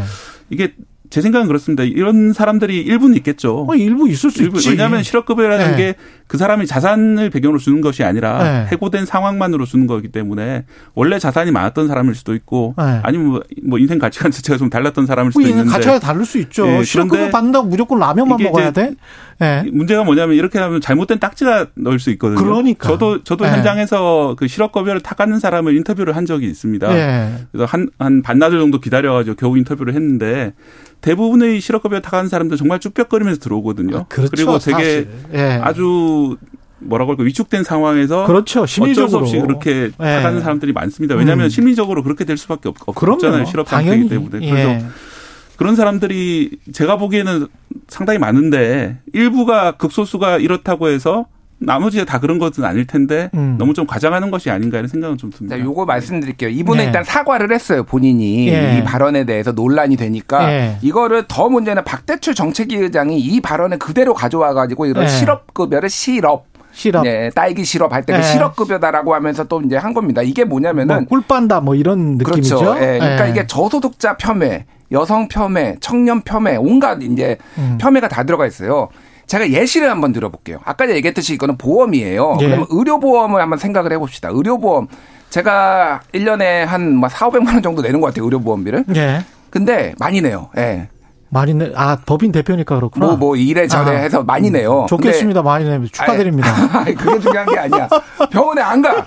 1년에 한두 번도 안 가. 네. 근데 저는 그게 뭐 억울하지 않아요. 근데 네. 이게, 그, 주로 가는가 누가 병원에 많이 가나요? 음. 노인분들 분들이 많이 가요. 그렇죠. 그러면 이거는 자 이거는 예시예요. 제가 네. 그렇게 생각한다는 게 또 이거 쇼츠 만들어서 음. 얘 이런 생각하는 애다 이렇게 네. 돌까봐 제가 말씀드린 겁니다. 네. 자 이렇게 제가 얘기를 하면은 이게 어떻게 받아들이니까 자 젊은 층들은 진짜 아파가지고 병원에 오는데 네. 노인들은 도수 치료 받으러 오면서 웃으면서 막 병원에 들어와. 그리고 어.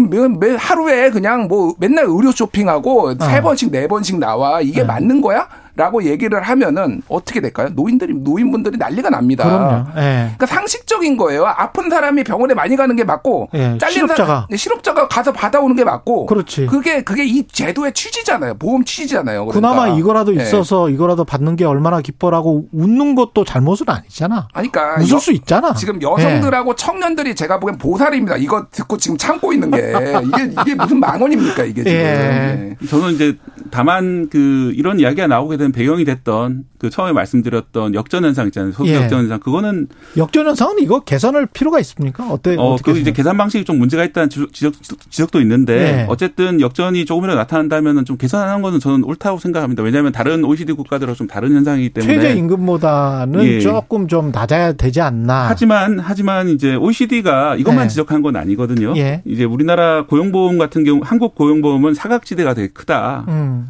이 고용보험 가입자가 전체 노동 인구 중에서 소수에 불과하고 맞아. 예, 가입자도 적어요. 예. 이제 뭐 비정규직이거나 소규모 사업체 노동자 뭐 이렇게 가입되지 않는 집단이 상당히 많고요. 그렇습니다. 그다음에 이제 프리랜서 플랫폼 노동자 같은 경우에도 그렇습니다. 뭐 가입되지 않는 경우들이 많기 때문에 예.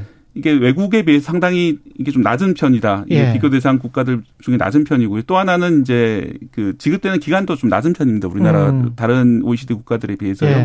그러니까 우리나라 OECD 국가들 비해서 좀 더 여유 있게 주는 부분만 너무 강조되고 어. 좀 부족한 부분은 덜 강조된 게 아닌가 생각합니다. 우리는 최장 9개월이죠.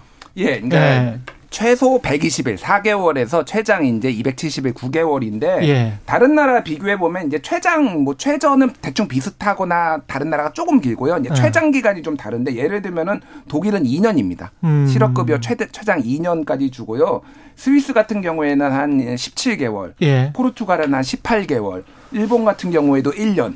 뭐 예. 이렇게 주고 대부분 한국보다 기간을 더 줘요 일단은. 지난번에 코로나 예. 대유행 기간 동안에 선진국들 그 정부에서 그, 그 거의 급여 형식으로 줘버린 돈들을 생각하면 진짜 어마어마하잖아요. 우리는 네. 정말 사실은 작거든. 음. 다 나중에 계산을 해보니까. 음. 네. 그리고 이제 소득 역전에 대해서도 이제 논란이 있는 게 28%가 한 역전이 된다라고 140만 명이 작년에 이제 받아갔는데 그 중에 예. 28%가 역전 현상이 있었다라고 하는데 아까 얘기했듯이 그 금액이 이제 4만 원 정도, 5만 원 정도인데 그것 때문에 그러면 내가 실직을 하고 일을 관두고 실업급여를 받으려고 하는 유인이 있는 것인가 첫 번째. 두 번째는 그렇지.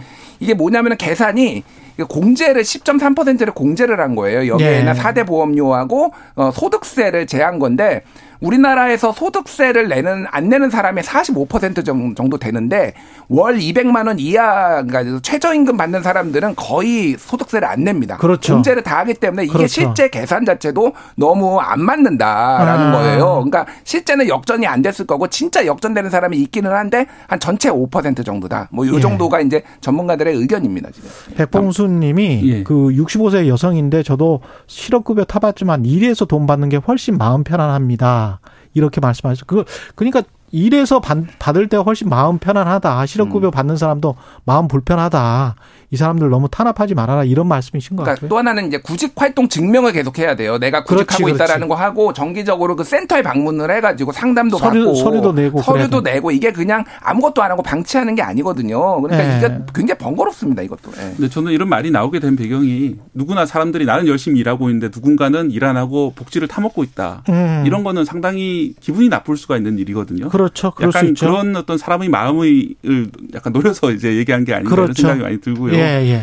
어, 물론 이제 그런 잘못된 경우가 있으면 당연히 바로 잡아야 되고 어. 부정수급 같은 경우도 바로 잡아야 되고 제도 자체에 문제가 있다면은 좀 아까 말씀드린 대로 국제 기준에 맞게 보장은 낮추되 기한을 길게 한다든지 아니면은 그 보장되지 않는 사람들의 수가 줄어들도록 이렇게 좀 확, 대상을 확대한다든지 이런 식의 맞습니다. 어, 다른 개혁이 좀 필요하다고 생각합니다. 맞는데 네. 근데 이런 게 전혀 없는 나라가 있느냐? 음.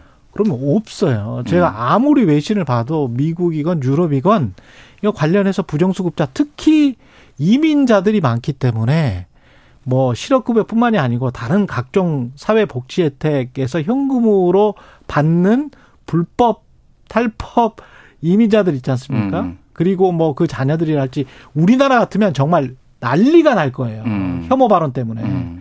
음. 그러니까 요거 하나만 짧게 말씀드릴게요. 네. 뭐냐면은 이 정부의 문제가 음. 뭐 문제가 있으면은 그냥 없애요. 없애겠다고 백지화 시키고 뭘 없애고 그러고 양, 편고속도로 없애는 것처럼. 예, 아니 네. 백지화고. 그러니까 거기에 문제가 있으면 거기에 집중해서 그거를 부정수급 막으면 돼요. 네. 예를 들면은 우리 의료보험에서 네. 외국인들이나 이를테면 미국의 영주권자들이 의료 쇼핑한다라고 문제가 돼가지고 문재인 정부 때 거주 기간을 3개월에서 6개월로 늘렸거든요. 비슷한 문제. 그런 식으로 네. 이제 제도를 바꾸면 되는 건데 네. 뭐 없애겠다 이런 식으로 맨날 하니까 이제 문제가 되는 거예요. 그러니까.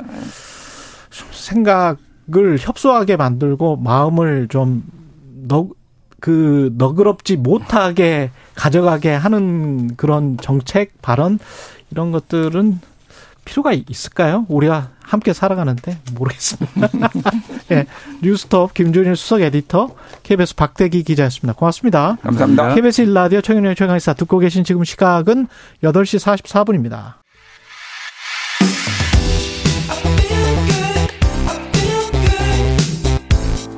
세상에 이익이 되는 방송. 최경영의 최강 시사. 네, 올해 초에 많은 전문가들이 갈수록 집값이 계속 떨어질 것이다. 이렇게 예상을 했는데 상반기에 좀 떨어진가 싶더니 다시 상승세로 돌아서서 예. 강남은 뭐 거의 한 90%다 최고 수준에.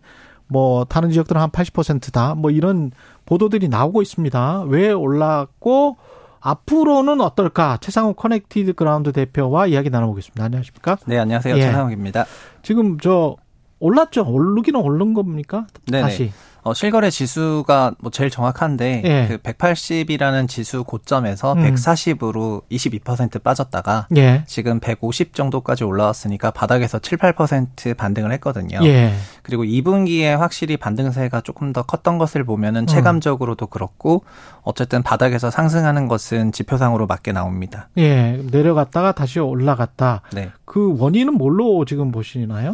어, 기본적으로 주택 가격이라는 거는 대출을 먹고 자라는데 예. 어, 주택 시장의 대출이라는 그런 돈이 공급이 되기 시작을 했던 게 음. 2분기의 가장 큰 특징이었던 것 같습니다. 음. 근데 원래대로라면은 우리나라 가계가 대출을 추가적으로 받기에는 어, 소득 대비 네. 소득 대비 어 원리금 상환 비율이라고 하는 DSR 기준이 예. 22년 말 기준으로 40%가 넘어서 추가적으로 대출받기 어려웠었는데 예. 그래서 그 당시에는 수요가 없다 보니까 가격이 어. 거의 뭐 자연악화 하듯이 빠졌었거든요.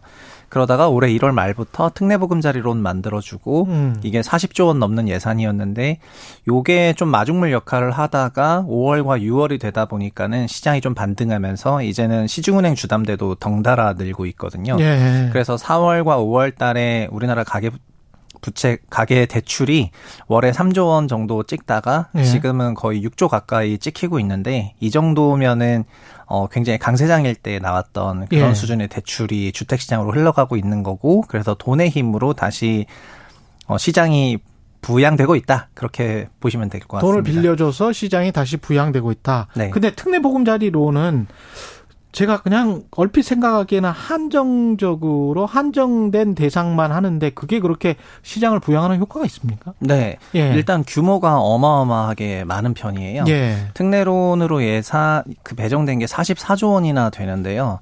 이 44조 원이라는 돈이 거의 상반기 중에 30조 원 이상 신청이 됐거든요. 아. 근데 몰렸구나. 이 30조 원이라는 거를 그러니까 연유로 하게 되면은 사실 연간 한 60조 원 정도 되는 그런 규모가 그렇죠? 상반기 네. 집행된 건데 우리 가게가 주택 시장 초강세장일 때 월에 1년에 한 100조 좀 더 넘게 빌렸다고 생각하는 걸 보면은 아, 엄청난 금액이라고 그렇구, 하실 수 있을 것 같고요. 예. 아, 그래서 주택 시장을 두 개로 나눠서 보실 필요가 있는데 좀 예. 기술을 작년 하반기부터 주택 가격이 높고 대출 금리가 높아지면서 가게가 대출을 추가적으로 받기가 어렵고 자연스럽게 수요가 위축이 되면서 나타났던 게 22년 7월부터 그리고 23년 1월까지였습니다. 예. 이 기간의 주택 시장의 모습은 수요가 없다 보니까 어. 가격이 고점비 거의 자유낙하를 했고요. 예. 이렇게 너무 빠르게 하락을 하다 보니까 정부가 아, 수요를 좀 만들어야 되겠다라고 생각을 했는데 그 만들어야 되겠다라고 생각했지만 그럼에도 불구하고 소득이 안 받쳐주다 보니까 음. 그 원리금 상환 비율을 넘어버려서 추가적으로 대출을 받을 수 없게 됐잖아요. 예. 그래서 어쩔 수 없이 만든 게 특례보금자리론을 만들면서 DSR 보지 않겠다. 음. 50년간 상환하도록 하겠다. 종전 시중은행 주담대가 30년 상환이면은 얘는 50년간 상환하도록 하겠다고 한 거는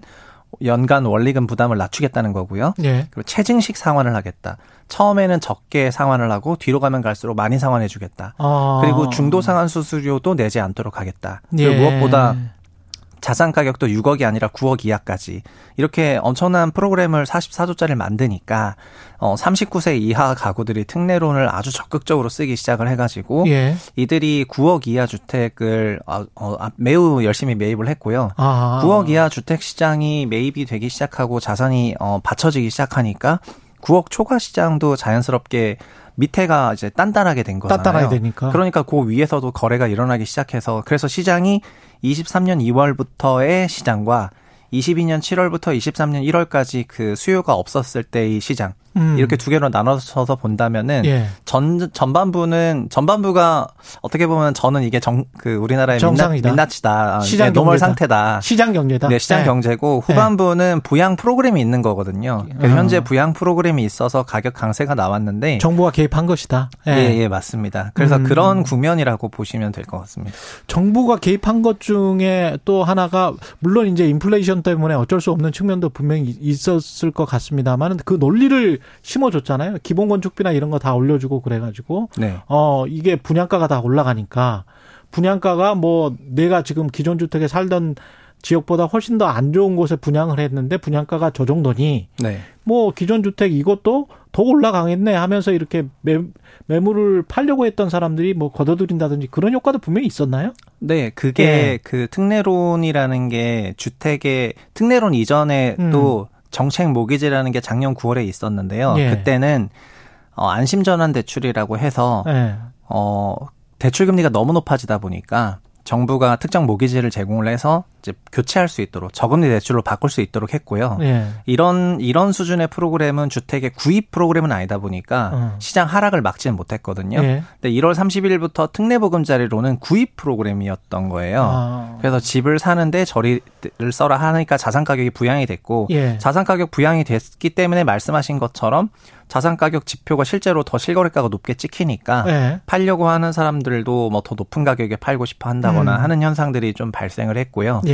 어, 다만 그럼에도 불구하고 제가 드리고 싶은 얘기는 현재 주택 매매 거래량이 회복을 했지만 여전히 음. 어, 정상 시점에 반토막에 불과하거든요. 예. 그리고 월에 3천 건이냐 뭐 3,500건이냐 이렇게 500건 단위로 따지지만 서울도 어 많이 팔릴 때는 월에 만 건씩 거래된 적도 있기 때문에 평균 6, 7천 건 거래된다고 한다면 여전히 절반 정도 수요에 불과하고 예. 그래서 부양 프로그램이 있으니까 이 정도인데 음. 이게 다 소진됐을 때를 생각하셔야 된다고 말씀을 드리고 싶고요. 그 특례 보금자리 론도 다 그 한도가 있는 거죠, 지금. 네, 올해는 44조 원 한도인데 음. 9월이면은 다 소진될 거라고 생각을 하고 그래서 9월 이후부터는 이런 받쳐주는 프로그램이 없는 어, 이, 다시 정상 상태로 돌아가야 되는데 이때 수요가 얼마큼 셀 수 있겠느냐 음. 이렇게 생각해 보면은 지금 어, 부양책 나와서 자산 가격이 좀 받쳐진다고 너무 예. 과도한 자신감을 어, 가질 필요 네, 가질 필요 없는 것 같습니다.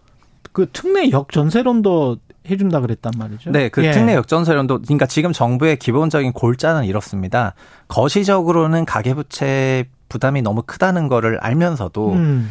어, 이 이런 미시적으로는 그 어떤 개별 프로그램을 만들어 가지고 부양을 하겠다. 계속 비, 돈을 빌려준다. 네, 특정 네. 어떤 부분에 대해서요. 가령 PF가 PF 위기다. 그럼 PF 보전 프로그램. 그렇죠. 그리고 고금리 대출 때문에 약간 문제다. 그러면은 음. 어 저, 안심 전환 대출 이렇게 특정 상품들은 미시적으로 만들어서 이제 풀겠다는 거거든요. 음. 근데 작년 9월에 이제 수요가 너무 없으니까 특례 보금자리로 만들었던 것처럼 하반기 위기 상황은 당연히 역전세 상황이고 예. 역전세 상황 때문에 임차인에게 돈을 못 돌려줘서 집을 팔아야 되면은 이게 또 주택 가격 큰 폭의 하락으로 이어질 수 있다는 걱정이 있으니까 예.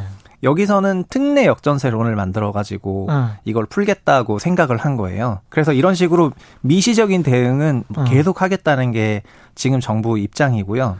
정부 입장에서 제가 네. 한번 반론을 제시를 해보면 네. 어차피 자본주의 시장 경제라는 게 금리와 통화 정책 통해서 줬다 뺐다 줬다 뺐다 할 수밖에 없는 것이고 지금 상황에서는 경기 침체도 예상되고 그렇기 때문에 특히 부동산 경기가 좀 위험하니 요거 조금 좀 더 대출을 해주면서 시간을 벌 수밖에 없지 않느냐. 그러니까 시간을 벌다가 조금 경기가 살아나면 낫지 않을까 이 생각을 하고 있는 거 아닐까요? 어, 네, 네 맞습니다. 예. 사실은 예.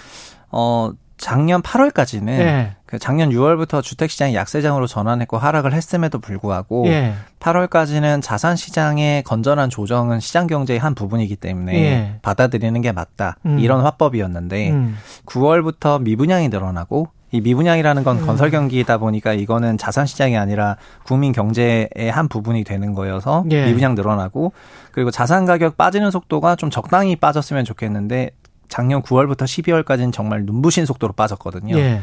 그러다 보니까 너무 급격하게 빠지면 이게 충격이 된다. 이러면서 개입을 했습니다. 음. 현재 기준으로는 제가 봤을 때는 특례론이 효과를 충분히 발휘해서 예. 하락하던 시장을 지진 받친 정도가 아니라 예. 약간 밀어올릴 정도로 이게 작동을 했기 때문에 어.